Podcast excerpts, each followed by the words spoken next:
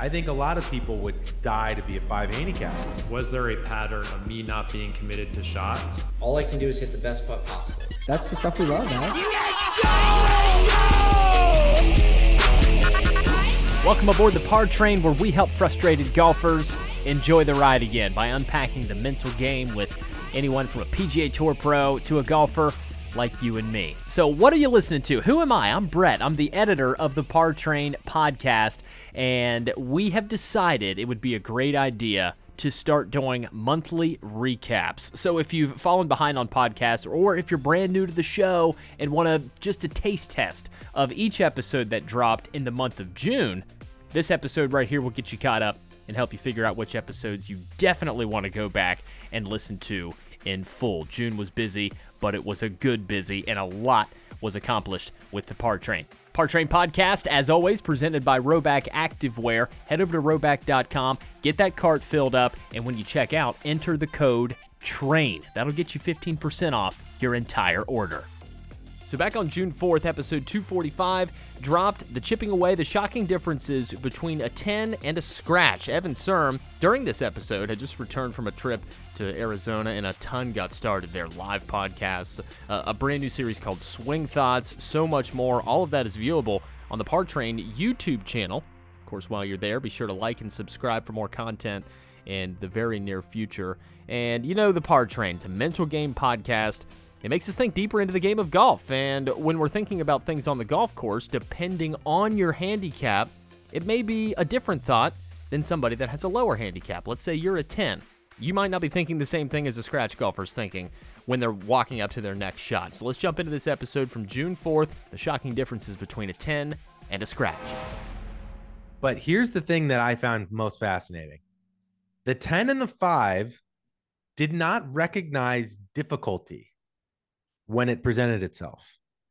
The 10 and the 5 saw difficulty as easy, and easy, the 1 and the plus 3 saw what the 10 and the plus 5 saw as easy.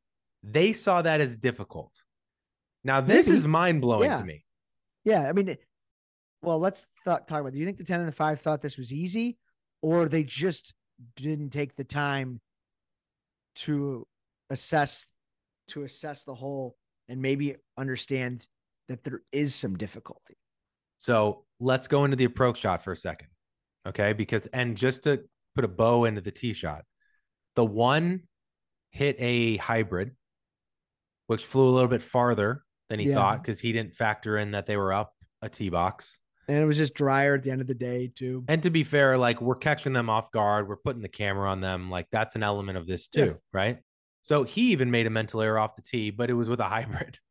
But, but, right. Eh, to yeah. him, that's what he said. He's like, he if was, I could do it again, he I would have half a club less, maybe. Yeah. yeah. The plus three hit a four iron. That rolled out a little bit farther, but both were in perfect position on the left side of the fairway. Because the fairway right? is just hard to hit. So right. They're in. Yeah. Now, here's the fascinating part. When they're on this fairway, I did not notice. They both talked about a bit of a downslope. I didn't notice that. Like you'd say, how can you not notice a downslope? Honestly, to the naked eye, to a seven like me, I didn't like to me, a downslope is like it's way, way big of a downslope. Like I wasn't factoring it in because it was very subtle. Again, sure. subtleties details. Okay. They both talked about that. Two, the plus three, Keith talked a little bit about downwind. Mm-hmm. I mean, barely. Okay, guys. But it's barely a, it's any breeze. But a factor when you've got downhill, a factor, a and I wouldn't have noticed it. Over water type hole location. Now he also made a and good point. Awkward yardage too.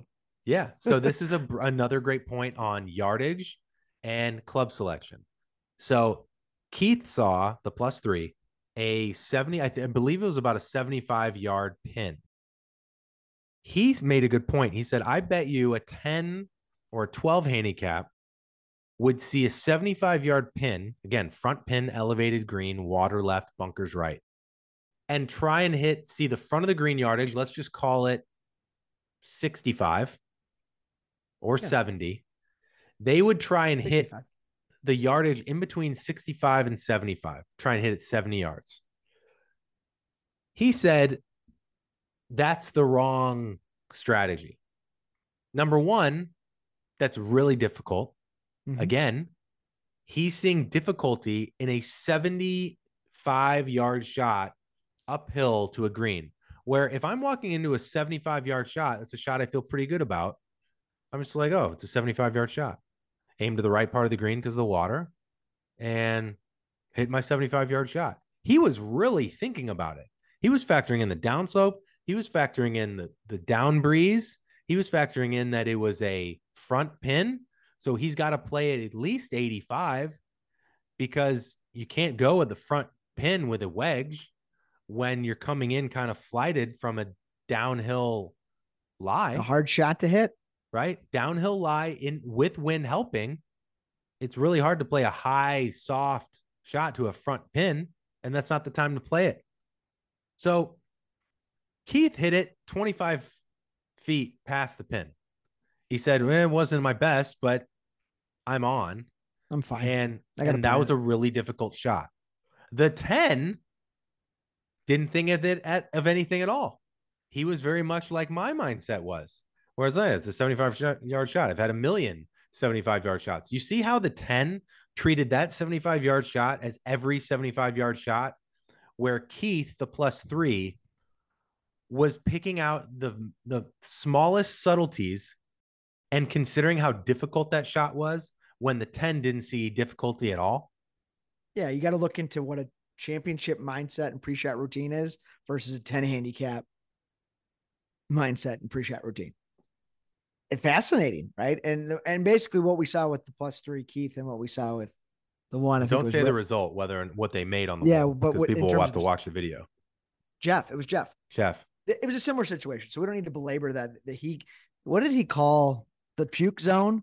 oh Did yeah, what did- which yeah, is his puke what- zone. 55 to 75 yards, he said. And that's right because he calls it that because he doesn't like to be this yardage because you can't hit a full shot. You have to be very delicate. Then you throw in the downhill lie, the downwind, the tight Mhm. pin. So he was he was talk, talking and laughing about, well, I didn't want to be in the puke zone, but I am, you know, and I've got a difficult shot. He had a little better in- angle than Keith. He was more on the right side because he took it over the over all the bunkers Yeah, and then it was ended up able to hit it under under the hole. But same same walkthrough, right? yeah, You think these you know short irons are just like you said routine for these guys, but they really understand. It's just all risk assessment.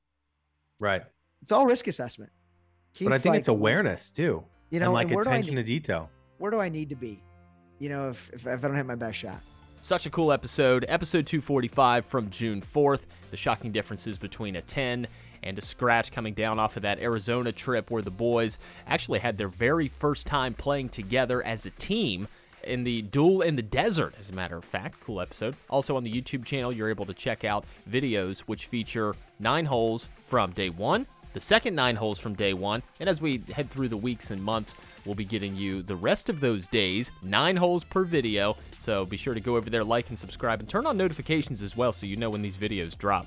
Going through the month of June, we're going to go to episode 247. Now, we did skip episode 246. That is an LFG episode, which would have been LFG number five. Go back to the month of June, find that. That's going to give you the motivation and that extra push before you get to the first tee box. And whatever it may be, whatever type of motivation you're looking for, more than likely, as the days and months and weeks and years go by, we're going to have plenty more of those episodes, all with a different theme to give you that motivation before you tee off. So, episode 247 from June 11th.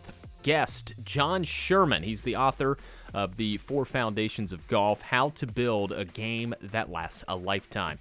Spoke with Evan Serm about commitment, one of the biggest things on the golf course, and we're going to dive straight in. And as you're listening, assuming you're not driving or anything, you can go to the Par Train YouTube channel. Look for the Golf Commitment Challenge. Evan Serm will take you through five holes and do what they can to stay 80% committed. Episode 247, as the boys try to simplify the complexity of commitment with author Jon Sherman. Now we've talked about commitment, and uh, well, like we talked about at the beginning, a lot of times it's a very subconscious, rooted in past bad memories that you can't seem to let it go. I spoke about the plus one that was steering it all day. Let's talk about that a little bit. How did you go from that to more freedom? Because I think everybody listening, I know I am. Jon, I'm like, how do you let it go, Jon? how do you Well, let it go, I think- Jon? You But you've got to It's you the key to can't golf. Well, the more skill you have, the more you're able to. What I what do I mean by skill at, at the impact interval? The more you could strike it more centered on the face, control where the face is pointing at, and have a reasonable club path with that. Make functional interaction with the turf. The more you can increase all of those skills in your swing, the more opportunity you have to be a little looser with like that other stuff. So, for example, like Jordan Spieth, I actually think he has a fantastic mental game, but you see him you know, when he had his run in 2015, 2016, he scolded himself a lot. You know, at that US Open at Chambers Bay, like just like screaming at the golf course. And I think that works for him. Yeah. But he's just so damn good that he can he can make that let that happen versus if a 20 handicap was complaining about the course, I'd say like, listen, we got to be a little more take some more ownership over things. Whereas the better player, I think tour players, they're almost better suited to like, you know, stamp that imaginary spike mark in front of the hole and think that was the reason they missed the putt. So absolutely like the the better you increase your skill and that's going to have to be earned through practice and playing more, the more opportunity you have to, to have a little bit more leeway in the mental game. And then that goes the other direction too. Like I think you could be less skilled and have a very strong like strategic and mental game and outperform someone who's more skilled than you. Like I can tell you the players I compete against in tournaments I prefer it when it gets very windy and tough because then that's my opportunity to be one of the lower players on the leaderboard because I can outplay them mentally. I will grind it out harder than them, but they're probably better ball strikers than me. Jon, think about that nine handicap at your, your local country club. He's 62 years old. He hits a 240 butter cut every time. He accepts who he is, what his identity is.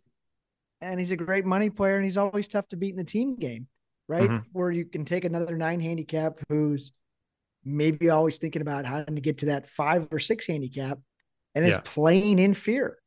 Yeah. Right. The, the- managing that, I think s- you see both examples quite often. Yeah, I, I think you do have to be comfortable in your own skin and have some type of like identity to your game. You know, we all have different strengths. Um, some people are naturally like better off the tee or they're better iron players. Like if it's one of those two, good for you. um, that's better. But yeah, you have to be like comfortable with the type of like game that you have. And I think you see that in the tour tour game also. Like there's some players who take on too many shots and they're like, "Oh, I wish I could hit that high fade like he does, but I'm like that low draw player." And then they start getting outside of that, and all of a sudden, like, I, I hate to say it, but like, I'll probably get trashed for this, but someone like Rory McIlroy to me, like, you know, watching him over the last like five years, like the amount of different shots he tries to play on the course, like I'm watching him at Memorial when he had a chance to win.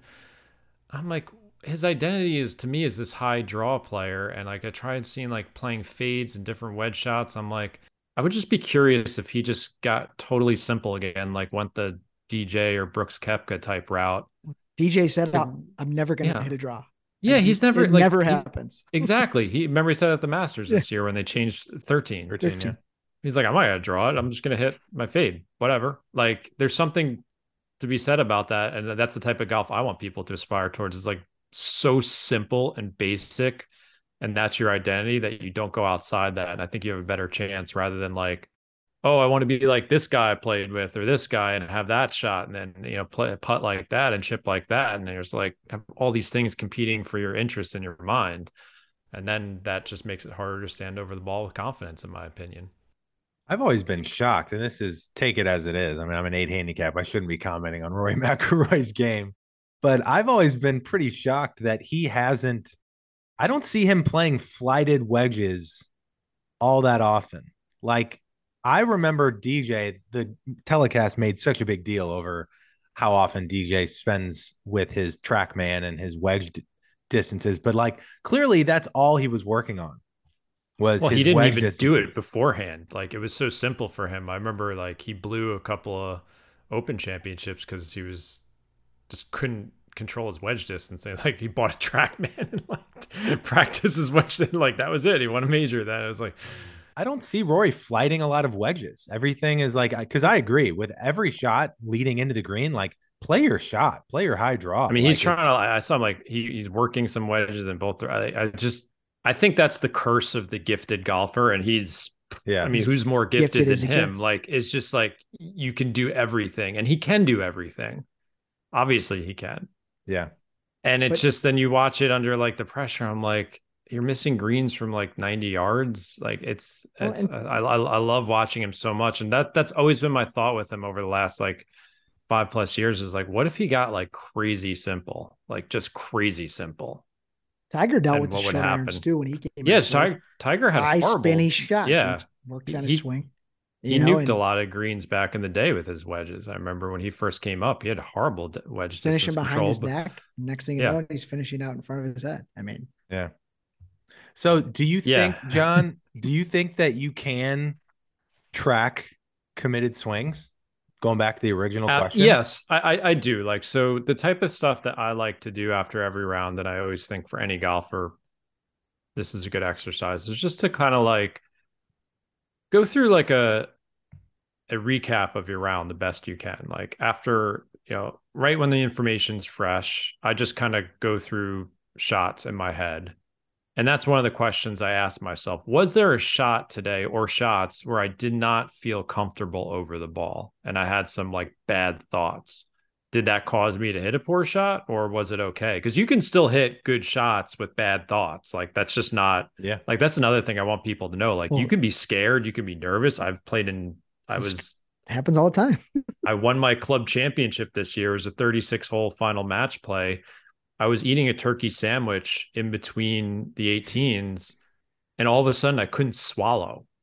Hmm. I was like, I was like, there's something happening. I'm like, what's going on here? And like, obviously I was nervous, but it was okay. And I went out and played, and like, I just kind of dealt with that. And so, like, you can play good golf if you're nervous or don't have great thoughts. Like, do I want you to have those all the time? No, but like, that's okay too. But I think when there's a pattern, getting back to my original point, when you start reviewing your shots after every round, if you start seeing a pattern saying, like, oh, I hit five tee shots to the right, and my pre shot thought was, don't hit it to the right.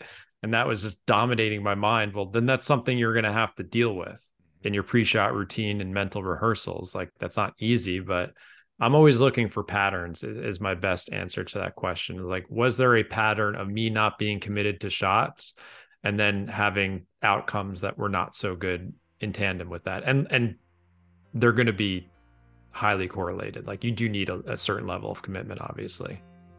You know, the commitment challenge on the Par Train YouTube channel, Evan says something pretty early on. He says that, yeah, you want to commit to every shot, but you have to accept that you're not going to every single time. But he does say you could think about what would be the goal that would make an impact on your score.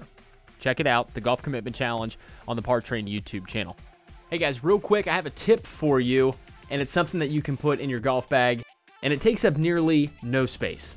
Something with no harmful additives, no harsh chemicals, and as it says on their website, oarsandalps.com, no worries. Sunscreen, just as important on the golf course as having a clear head. And oarsandalps.com has so many products to make sure that you're staying safe out there from the harmful rays of the sun.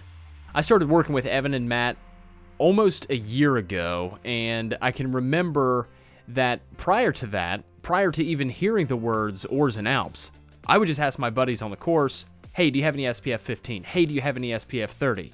Now I say, hey, do you have any Oars and Alps because of the ingredients that are packed inside of these things. Over at oarsandalps.com, you're able to click on the sunscreen tab and you'll be able to find things like the hydrating antioxidant SPF 50, the Go Stick that we just absolutely rave about on the par train, the 100% mineral anti-aging face moisturizer with SPF 30. They have it all at oarsandalps.com. Get everything that you need to stay safe out there on the golf course and avoid any harmful damage from the sun.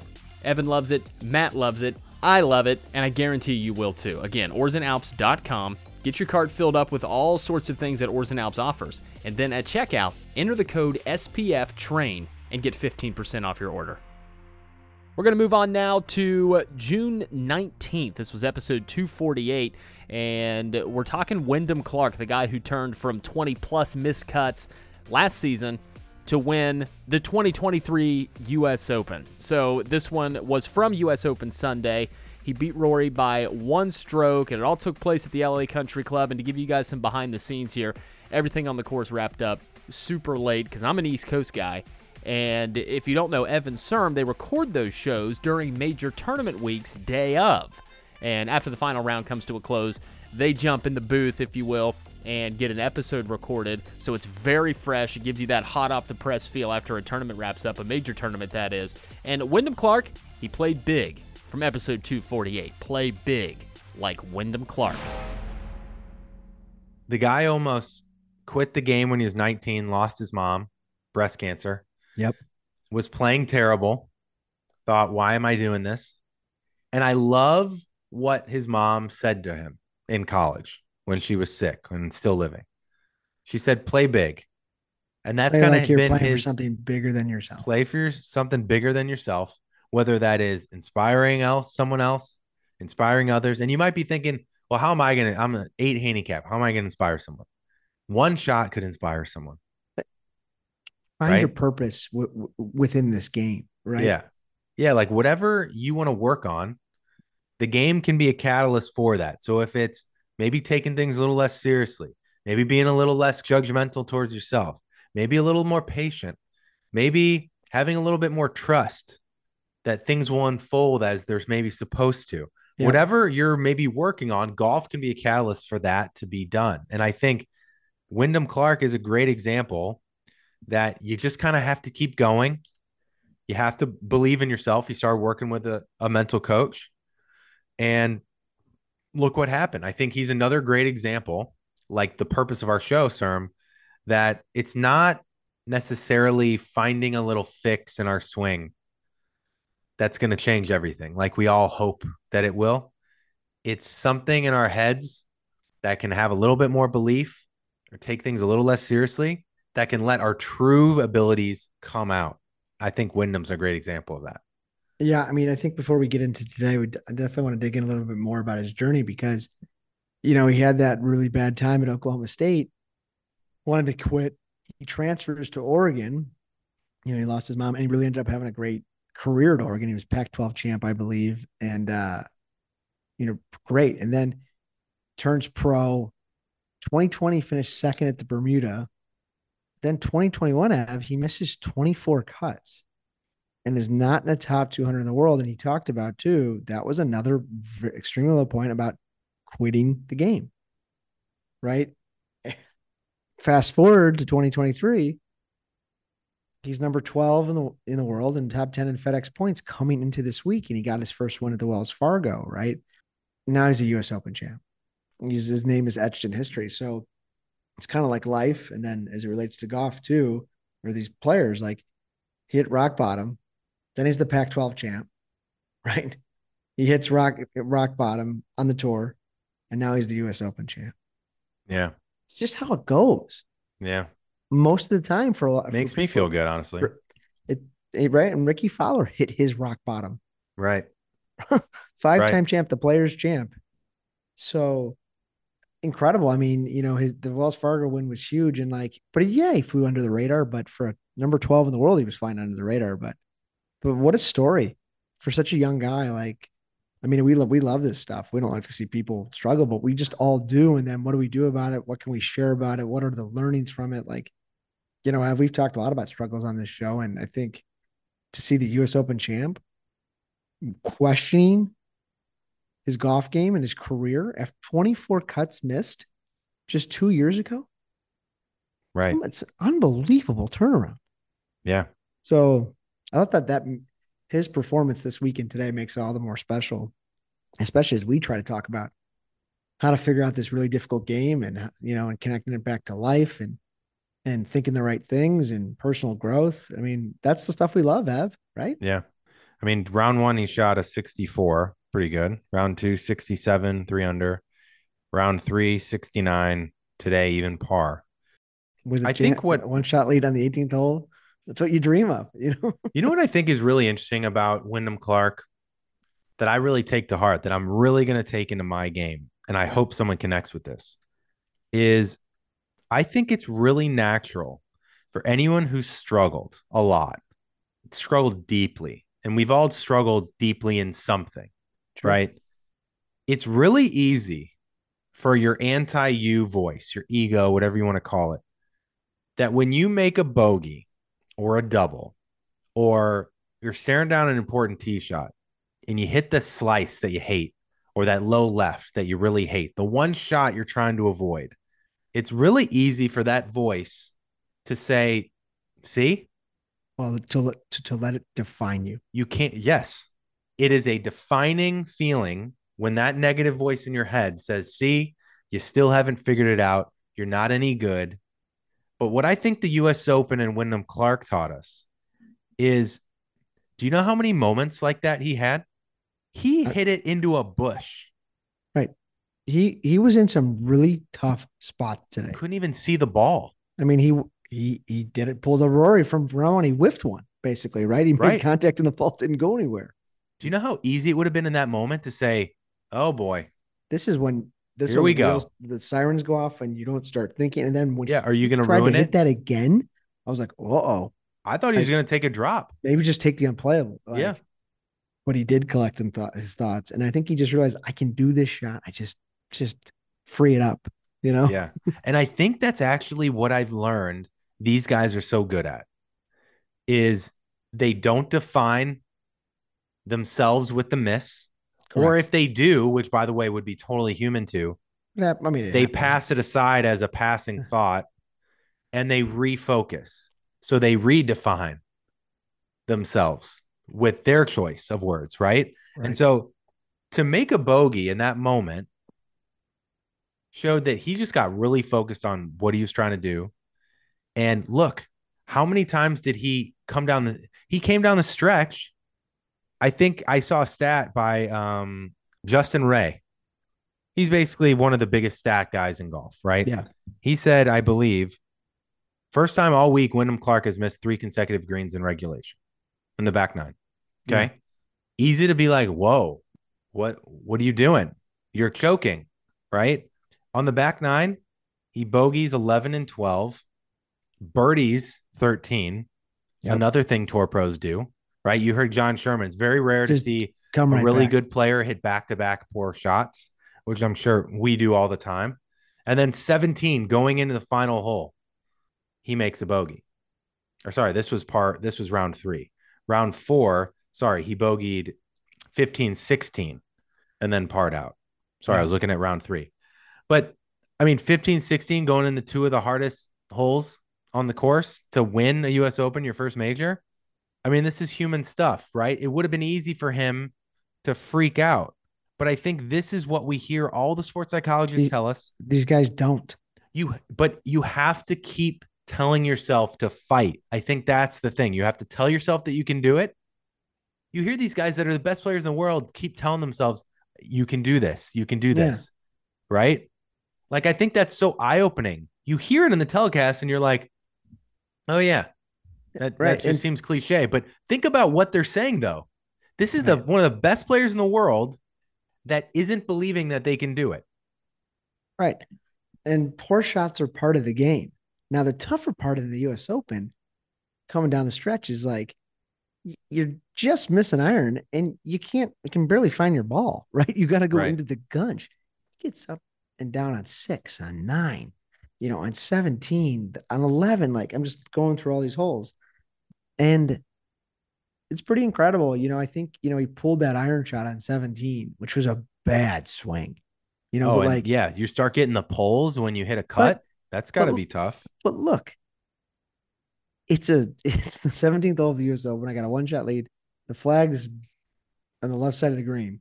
It's just not my that's not my shot. Yeah. He's a cutter and he just tugs it, right? And but what does he do?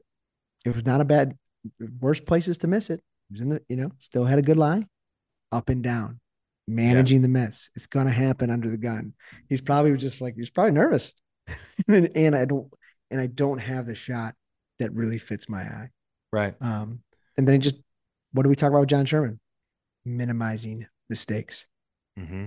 And he did that all day because he was, you know, he you're gonna be in some tough spots at the US Open. And he had the wherewithal. He almost looked like he was just had this like next gear around the greens. Like he was just like, I'm getting up and down. He almost chipped in, pitched in all these shots too, Mhm. which was amazing. Right. You know? I, I don't Um, think you really gave the round of here's a hot take. I don't think you gave your round of golf as much as you could have if you're not entirely exhausted after. Oh my God. Yeah. I mean, look at he just balled his eyes out. Right? Because like think one about how much energy that takes Oh, with the world on your shoulders, thinking about your mom. Um, never Just a- won one. You're going up against Rory, Rickie, Scotty Scheffler, well, right? It, you know how easy it would be for him to say, I don't belong here. He had to reinforce that he did. Now, this is a, a tweet that I did right after he won. I said, Wyndham also reminded us that championship golf isn't always about the sexy stuff. Impeccable touch around the greens, lag putting under pressure, which, by the way, la- I think that one of the best ways he saved his energy throughout the round was having tap in pars yeah. he lagged it beautifully in some Right. pressure moments. So it's not always sexy, but it's still special stuff. Well, so yeah. that's the thing. Maybe we need to remind ourselves, Serm, is like they're missing it all over the map too. They're getting it stuck in bushes. They're the difference is is they aren't judging themselves, or if they do, they refocus quickly and they fight to get it back. They Yeah. fight to limit the damage.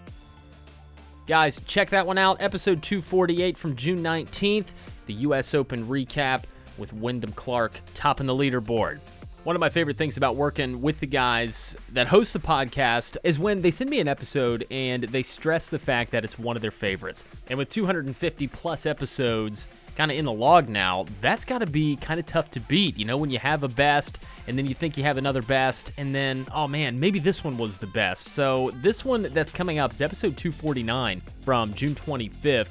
It's called Minuscule Things That Make a Monumental Difference for any golfer. And what are those tiny things that make the biggest impact to your game? And we learn a lot in this episode, I'll tell you what. We also learn what Evan's middle name is, Gregory. He dives into way more on that and shares things that he's never shared before on any of these podcasts that, you know, since day one. So it's a great listen. It was fantastic editing this and being able to go back through it once again and find some of those big parts and put them in here makes it all the better. Jared Steger was the guest. He was a former pro golfer turned coach. And just like it says in the show description for episode 249, you can find it on Apple Podcasts and Spotify. The Par Train guest, Jared Steger, he talks about how to punch back when golf punches you in the face. Like I said, one of the boys' favorite episodes in almost seven years, dropped back on June 25th, episode 249 Minuscule Things That Make a Monumental Difference for Any Golfer with Coach Jared Steger, right here aboard the Par Train. You're standing on that tee box and you're afraid of the top, right? Because what happens if you top it? Are you not going to be able to play golf again? Like, are you not going to be able to go to the next hole? It's that When fear of embarrassment in, Yeah. of your surroundings, the people you're Yeah. with, the tournament you're at. You're right. So, Yeah, it's that fear and that inner judgment of like, dude, come on. You are not this bad. You're, worried about what Sir Max say, is going to say to you if you top it off the tee box in front of in front of everybody. And dude, I I've- honestly think it's actually the personal judgment more than even. I mean, obviously it's embarrassing, and I've Yeah. been I've flown across the world and played at Terra Edie and topped eight drives. Like yeah, I've done it, and I think the difference has become, and we're actually thinking about doing a series with Brett McCabe.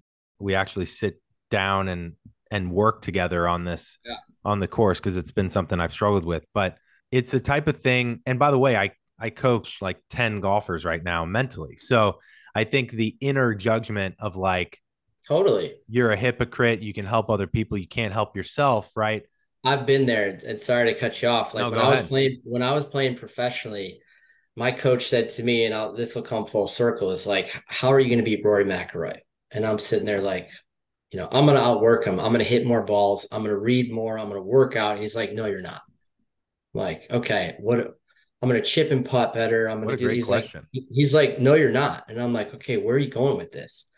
And he goes, you can be the best player in the world from 150 yards and in. So for like the next six months, all I did was dial in my wedges. I chipped and putt like crazy, but I had the driver yips at this point because I put so much pressure on myself.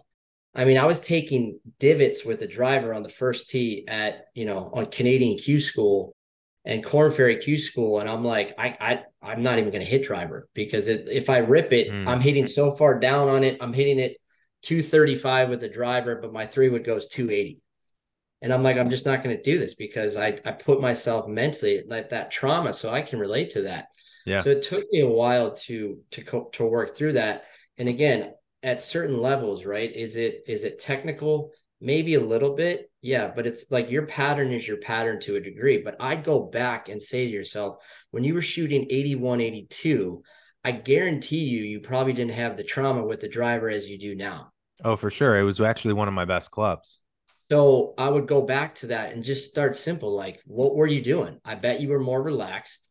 I bet you were smiling on the golf course. I bet you weren't thinking about don't mess up and don't look like an idiot, right? So that yeah. like when when you break it down from like the mental controls, the physical, I would start to go back to those days and say like, what were you doing then? And whatever you were doing, all I would try to do from now until you you start to get into a better groove is to incorporate whatever that was and just let's just trial and error. Let's just start there and see if that starts to help. And for me, I mean, it got to the point where I'm like, I've talked to Bob Rotella, I've talked to a bunch of bunch of performance coaches. And I mean, I would like lay in bed with my driver and try to become like my best friend with it because it, yeah. it was that bad. You think I'm joking? I oh, no. I, would, I, I, would, I, know you're not because I've so that's that's all I've thought about for many many hours. Yeah because you're I can already sense like you're so traumatic. You're already thinking about it now before the next time you go play. Yeah. and like, you know, it's like one thing that's helped me is like now I'm kind of more removed from the playing side is I always go like, you know, what would Dustin Johnson hit here? Or if this was my home golf course, like I see so many players in a tournament, it's a 330 yard hole and guys are just pulling out five iron because like that's the position player. Like I don't want to mess up because it's the first hole. And I'm like, you think Dustin Johnson and Rory McIlroy would be laying up on this 330 yard par four? And it's like, so what if you hit it in the in the in the water or in the bunker? Like you're either good enough to get it up and down, or you know your skill set's high enough. You got right. 36 more holes, 54 more holes to make it up. Well, that's it, Jerry, right? So what? It's right. like, well, why don't you drive here? Well, you know, I just don't like what I see here. Like I just first hole, I just want to ease into it. And you know, it's, it's funny. Good to, it's good to acknowledge those thoughts, right? But that's something I had to get over for a little while too with the yeah. driver. I'm like, I know I can hit hybrid here and maybe make a birdie, but the rest of the field is hitting driver. Right. And, right. So and again, like there's a level I, of confidence. I would literally be having conversations with myself at, at, at tournaments. It's like, okay, if I hit driver, there's a there's a high chance I'm probably going to hit down on this thing, pop it up, and hit it out of bounds and I'm going to miss the cut, or I can hit a four iron and hit a, a, you know a perfect eight iron when everyone else is hitting driver flip wedge. And I was like, okay, I got to make a decision here, which then just added pressure and internal pressure where I'm like, I have to play perfect golf in order for me to compete against these guys, which then just made golf no fun, made yep. it miserable. And it's like, okay, I've kind of cracked the code for myself to where I'm like, you know what, I can get up and just smash it. I mean, it's not all the time, but I'm just like, you know, you hear these guys say you got to have a short term memory. It's like, so what if you make a double bogey? I'm like, I tell my players, you're going to shoot 78 again. Like, it's not like you're trying to shoot 78 or want to shoot 78. It's golf. I mean, look at Justin Thomas. He shot what 11 over at the U.S. Open the second day. Right. You think he was? You think he was trying to shoot 11 over? Like, right? He's one of the best players in the world. I mean, it it just. I mean, Dustin Johnson made a quadruple bogey on his second or third hole after shooting almost a course record. Like, right. Let it go. I mean, well, we talk Johnson, about a lot, Jared. Yeah. Evan, I like, and it's what John Reese used to tell us. Our coach, who Jared knows, was like, eh, you know, God, you just can't let these shots define you.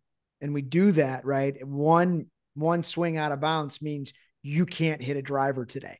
Right. And that means it has to go out of the bag. And that's that's really challenging.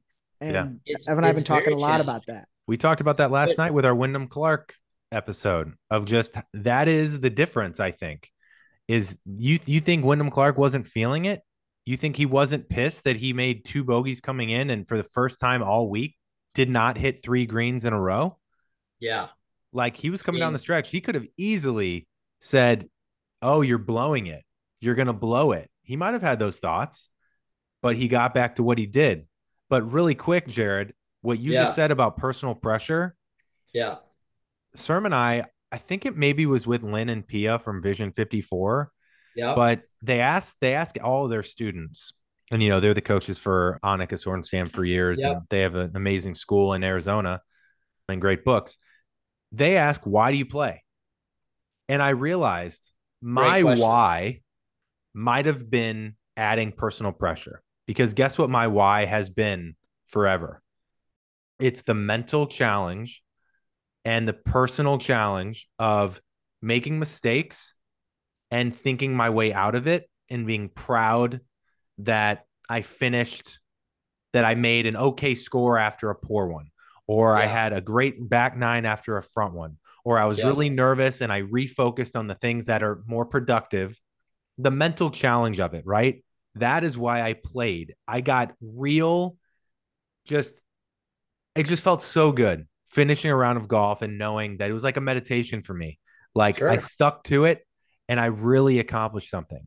So then you look at the last year and a half of when I feel like I I couldn't get out of it. And now you're judging yourself because you're in it. And now you're Big judging time. yourself because you can't get out of it. And now that's a spiral that makes you feel the the opposite emotion that I just described. Yep. Shame, embarrassment, frustration. Why do I spend so much time on this? This is what I do Yeah. for a living. I can't even do it. That is all judgment. Big right? time. So. I think as we're having this conversation, I can still love the mental challenge of it because that's wired into who I am. But maybe there's some other things I can enjoy and use Well- as my reason as to why I play, you know? Go back go back to when you were shooting 81 82, right? Like you you were probably enjoying it better and you do, really don't know why. Like you probably if you were to take a step back, you probably weren't shooting 82 when you first started. You were probably shooting higher or you know, probably closer to 100 Mm-hmm. and you're like, wow, you're enjoying the game, which then allowed you to go practice more just because you enjoyed the chase or the journey, right? Yeah. And then then all of a sudden you're like, wow, I'm pretty good at this game. And then the judgment starts to kick in. And then other people start telling you, oh, you're you're pretty good at this game. So if you were to take that, and I see this all the time with like high school players, right? And then college and then mini tour players. And then you see it at the highest level too, is that internal pressure um gets the best of you. And I mean, I'll be the first one to admit it as much as I don't want it to. Like it I I beat myself up and it took me 10 years post playing to learn like it's just golf and it's just a game. Like as cliche as you hear that with Rory, right? Everyone's like, when's Rory gonna win the, your next major? And he's at the point where he's like, you know, he switched caddies, right? It's his best friend, which relaxes him on the golf course. He's trying to be more athletic and be more reactive to just like, I'm just gonna go play golf. I mean, you're telling me Rory doesn't know how to pl- hit a, a six iron? Right.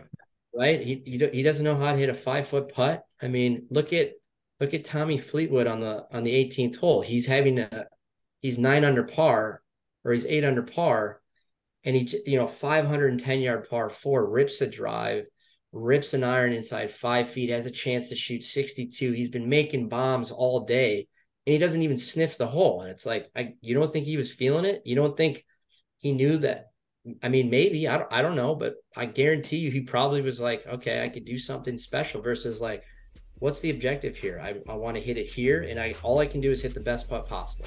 Jared Steger at Coach Steegs online. And while you're searching for him, go ahead and search up the Par Train as well on Instagram, YouTube, Twitter, and TikTok. This is honestly so much more than an hour long podcast once a week, guys. We have so much content that you guys can take advantage of, learn from, get some motivation, take it to the golf course with you. But the thing is, with the Par Train, you can use it in other places as well. Evan says it at the beginning of every episode on and off the course. So keep that in mind as you keep listening these episodes that are coming up. And the topics are just so wide. You guys can find anything, get any question answered that you may have for your golf game and for your life as well. That's what the Par Train's all about the True Mental Game Podcast. Give us a follow wherever you find us and head over to rhoback.com Get yourself some polos and Q zips and hoodies and t shirts. And don't forget when you check out, enter the code TRAIN and you'll get 15% off of your entire order. That's your monthly recap from the Par Train. Get out there and enjoy the ride, folks, and we'll see you next time. Enjoy it.